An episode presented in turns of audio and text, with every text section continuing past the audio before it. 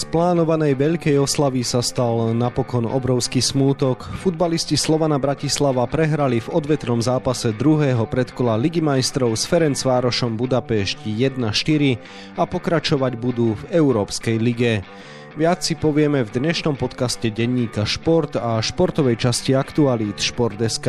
Príjemné počúvanie vám želá Vladimír Pančík. Slovenský šampión nepostúpil aj napriek tomu, že v prvom zápase na ihrisku maďarského majstra vyhral 2-1. O odvete na tehelnom poli budem hovoriť s kolegom z denníka Šport Miroslavom Hašanom, ktorý stretnutie sledoval priamo na štadióne. Miro, želám pekný deň. Želám pekný deň. Perspigard. Konečne antiperspirant, ktorý skutočne funguje. Má klinicky overený účinok, nedraždí pokožku a stačí si ho aplikovať večer pred spaním na kritické miesta. Okrem podpazušia je vhodný aj na dlane a chodidlá. Navyše účinkuje celých 5 dní, takže jedna flaštička vydrží až 3 mesiace. Perspigard nájdete na www.avfarma.sk alebo v každej dobrej lekárni. Miro, no čo sa stalo? Prečo Slovan nedotiahol to, čo úspešne načal v Budapešti? Slovan veľmi rýchlo prišiel o právého obrancu Júria Medvedeva. Po jeho vynútenom striedaní, keď utrpel silný otraz mozgu, už v 10. minúte musel meniť rozostavenie a vlastne štýl hry, systém, ktorý v Budapešti veľmi dobre fungoval a práve trojica stoperov vedľa seba bola jedným z kľúčov toho víťazstva takže to musel zmeniť, no a potom e, dostal vlastne dva také pomerne zlepené góly. Ten prvý bol síce po dlhom centri, výbornom centri Čiviča, ale boli sa k lopte dostal pomedzi brániacich slovanistických hráčov a trochu dá sa povedať, že so šťastím, ale na to sa už história samozrejme pýtať nebude. No a druhý gól bol úplne výstavný gól náhody, ale samozrejme platil, pretože odrazená lopta po rohu, ktorú Abena odlavičkoval, sa odrazila k stoperovi Ferenc Várošu. Ten vystrelil, ale to bolo taká strela, že keď neviem, čo mám robiť, a Zakaria som hlavou pečoval loptu do bránky, takže v podstate v 31. minúte bolo 2-0 a už postupoval Ferenc Vároš a Slovan bol vo veľmi ťažkej situácii. Ale Slovan na to dokázal ešte zareagovať a znížiť a zápas za daných okolností mohol ísť do predlženia, takže prečo to nevyšlo teda. Tak e, nevyšlo to preto, že Slovan inkasoval samozrejme gól na 1-3, ale keď strelil gól kontaktný remízový v tom momente z hľadiska dvojzápasu Demarko po rohu Barsegiana hlavou, tak štadión ožil, bola fantastická atmosféra. Ona bola aj predtým, ale aj potom a štadión vyslovene tlačil Slovan e, za druhým gólom, ktorý by znamenal postup. V 75. minúte bol k nemu blízko Juraj Kucka po ďalšom rohu, ale hlavou bránku prestrelil. No a vlastne všetko spelo do rozuzlenia, že sa rozhodne v predlžení, ale v 89. minúte sa Ferencvárošu podarilo streliť gol a Vladimír Vajs starší zobral potom prehru na tlačovej konferencii na seba. Dá sa povedať, že moja emócia prevládla nad rozumným riešením v konci zápasu a tú prehru beriem na seba, pretože sa mi nepodarilo dobre striedať a nešťastne sme inkasovali v záver. Poslal vlastne dvoch ofenzívnych hráčov na ihrisko a Paušeka stiahol na jeho miesto poslal Greena, alebo posunul. A práve Greenov hráč skoroval na 3-1, bol to Adama Traore. No a tým pádom, že tento gol padol v 89. minúte, Slovan už nemal čas na ňo zareagovať a pri záverečnom absolútnom vabanku ešte inkasoval od Lajdunyho štvrtý gol. Po víťazstve 2-1 v Budapešti sme Vladimíra Vajsa veľmi chválili za jeho taktické ťahy. Myslíš si, že teraz sa naozaj dopustil hrubých chýb, čo sa týka couchingu zápasu, alebo skôr zobral ten výsledok na seba preto, aby odbremenil od tlaku verejnosti hráčov? Čiastočne to zobral na seba preto, čo si hovoril, ale čiastočne on sám seba za to viní, možno až príliš sa viní za veci, ktoré sa stali ale na druhej strane je treba povedať, že tie vstupy jeho mu tentokrát nevyšli tak, ako v Budapešti. Zápas bol iný, pretože Slovan inkasoval už v prvom polčase, už v 20. minúte a potom v 31. Takže vlastne musel odpovedať, musel reagovať a nie úplne sa mu to darilo, ale je aj pravda tá, že Slovan mal tam niekoľko zaujímavých situácií, ktoré ale zle vyriešil v tej predfinálnej alebo finálnej fáze okolo 16 prihrávky do 16 chýbal krok, kúsok 10 cm, väčšia presnosť, e, trošku pokoja. Celkovo bol som veľmi nervózny, alebo hráči aspoň pôsobili takým dojmom, ako keby na nich doláhla tá ťarcha momentu, čo pri takom skúsenom mužstve nebolo úplne optimálne, ale myslím si, že tréner Weiss neurobil až také chyby, ako sám seba z nich vinil. Každom prípade výsledok 1-4 je veľmi krutý a to sa okrem spomenutého Juria Medvedeva zranil ešte aj Vladimír Vajs mladší, ktorý sa držal za lítko, pre ktoré teda nemohol pokračovať v zápase.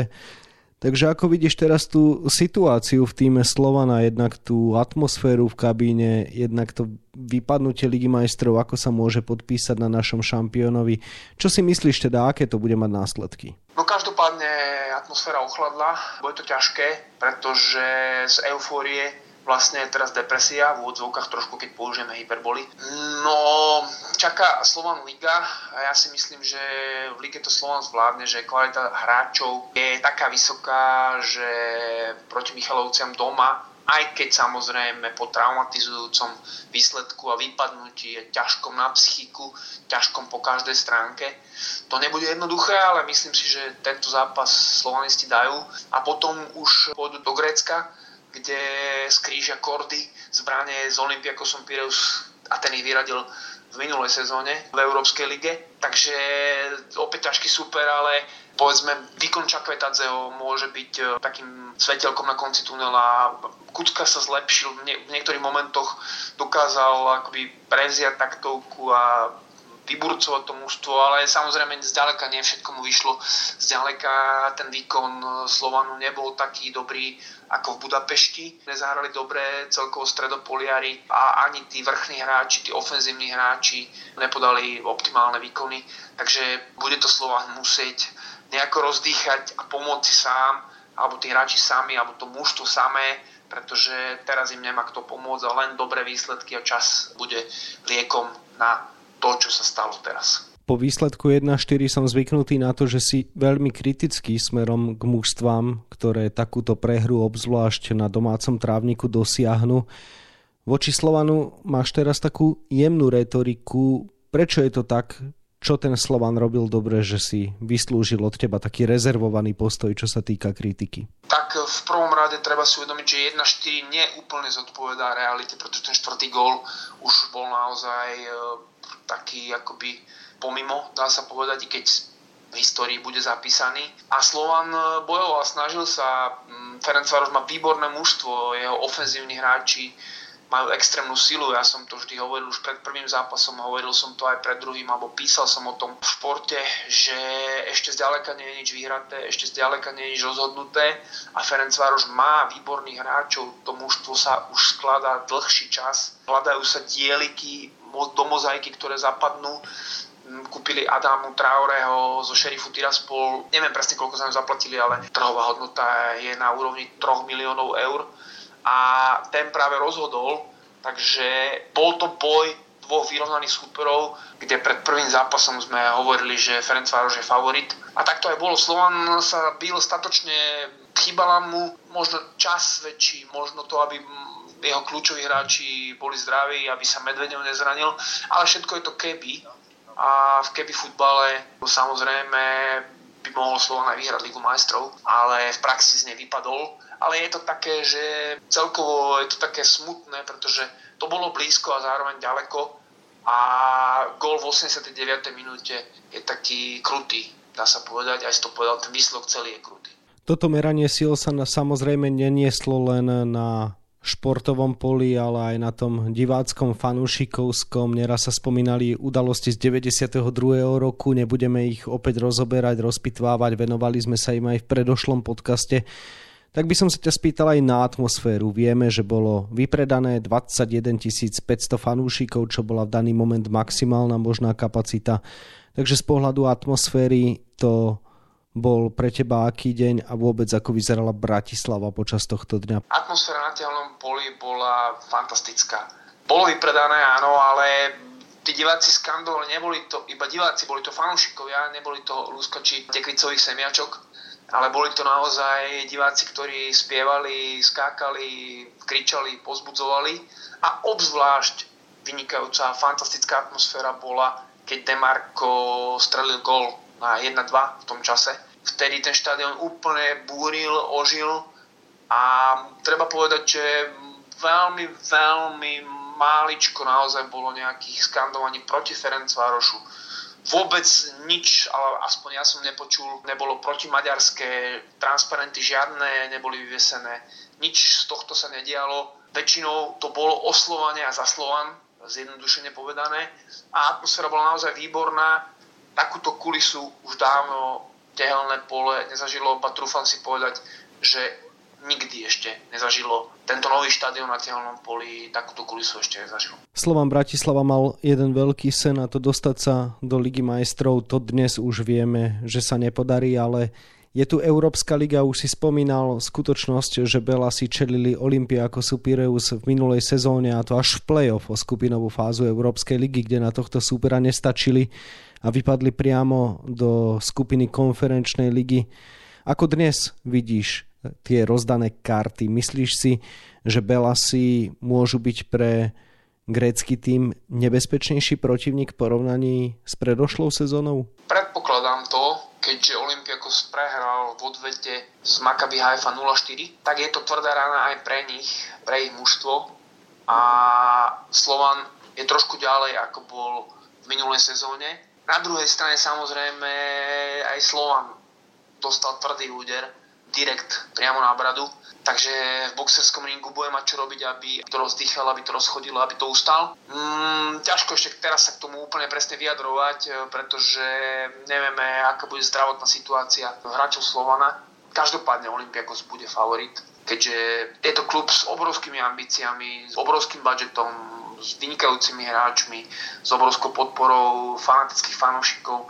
Slova nečaká nič ľahké už v prvom zápase, ale na druhej strane treba povedať, že veľa si v poslednom čase alebo v tejto edícii Pohárovej Európy hrajú lepšie na ihriskách súperov ako doma, takže nebude ani úplne obrovským prekvapením, keby Slovan dokázal sa postaviť osudu a čeliť mu a doniesol z prednestia Aten dobrý výsledok do odvedy. Posledná otázka za Olympiakos Pireus, kedy si hrával Vladimír Vajs mladší, no vyzerá to tak, že práve on bude po zranení lítka chýbať, okrem neho samozrejme aj Jurij Medvedev, Jaromír Zmrhal, pravdepodobne Erik Ramirez. Je to veľká komplikácia pre nášho úradujúceho šampióna komplikácia, na druhej strane káder je relatívne široký, takže hráčov na to, aby zložil tréner Vladimír Vás starší základnú 11 bude dosť. Bude tam aj dosť kvality, len aby tam bolo ešte aj dosť energie a dosť také vnútornej sily, ale ešte raz opakujem, eh, Olympiakos je favorit, eh,